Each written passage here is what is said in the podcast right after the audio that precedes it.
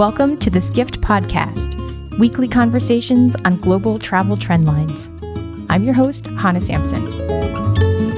As the co founder and chief technology officer of travel price comparison site kayak.com, Paul English devoted his focus to tools that let users have a do it yourself experience.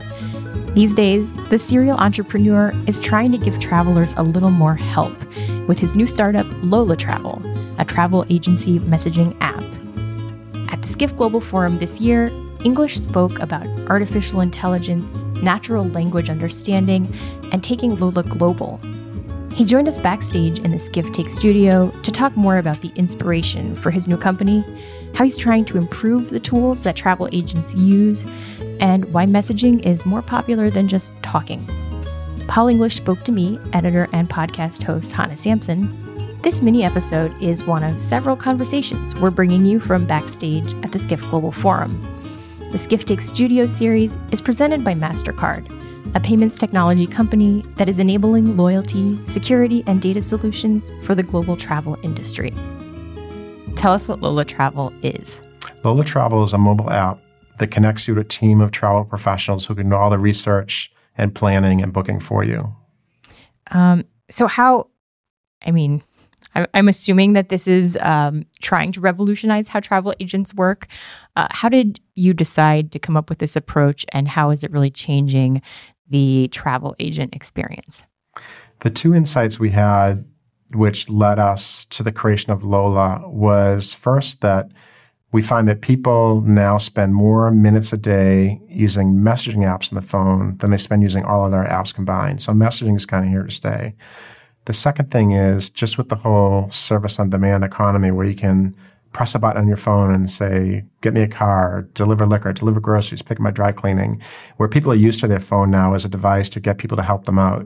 And you put those two things together, and it makes sense to me that people should have a way to message people to do their travel for them.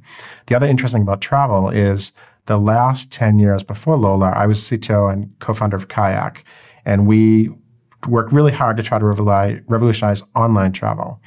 But as big as the online travel market is, the offline market is almost the same size in the US and actually larger than online in many countries. So what we're trying to do with Lola is revolutionize the offline travel market. Okay. So at Kayak, that was really giving people the tools to book the travel themselves, kind of DIY approach enabled by Kayak. Um, now you're getting agents involved. Why? Uh, you might have just addressed this a little bit, but but why that shift? Like, here's the DIY approach. Here's the do it with someone else's help approach. Yeah, the reason Lola's focus on agents, I mean, part of it is I spent 10 years working on the online part of the market. And now I want to study the offline part of the market. I want to see if there are inefficiencies in that market that can be completely changed by better use of technology. Not just better technology for the traveler in terms of great mobile apps, great desktop app, et cetera, but also the technology that the travel agents use. And I think there's kind of a soft underbelly there that the tech that travel agents today use is not very good at dealing with people through multiple modes of communication. Right now, people don't use just a desktop computer or they don't use just a mobile computer.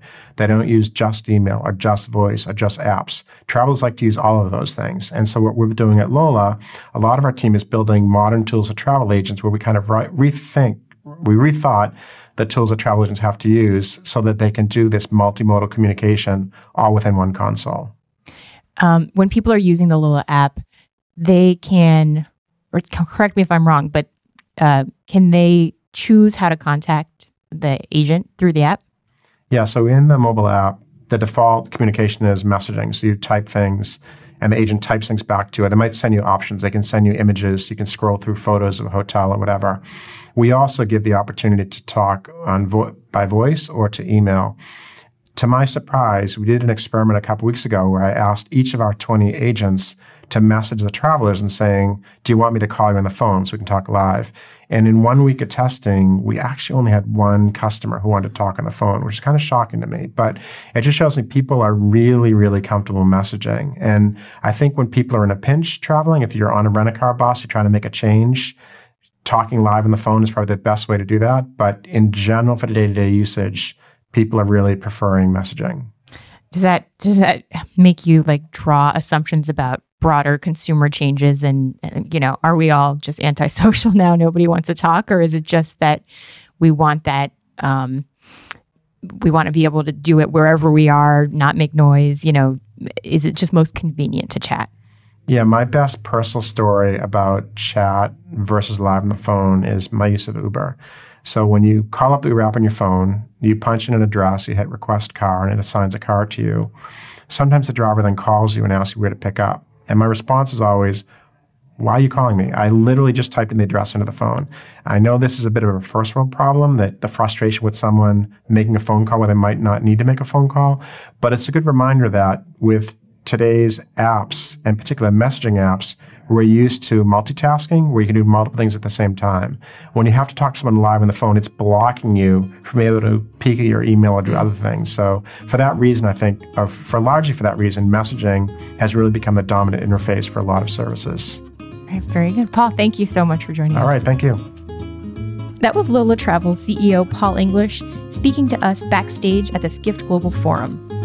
If you like what you hear from this Skift Global Forum 2016 in New York City, there's more coming. We're holding our first ever Skift Global Forum Europe on April 4th in London. Find out about this and other events at forum.skift.com. This show was produced by Ben Glowy, who can be found on Twitter at visible underscore sound. Assistant editor Sarah Enelow provided additional support. To subscribe to this podcast, search for Skift on iTunes, SoundCloud, or wherever you find your podcasts. If you like what you hear, please leave a rating and a comment to help other listeners find us. Past episodes and a link to subscribe are online at podcast.skift.com. And this has been the Skift Podcast. Thanks for listening.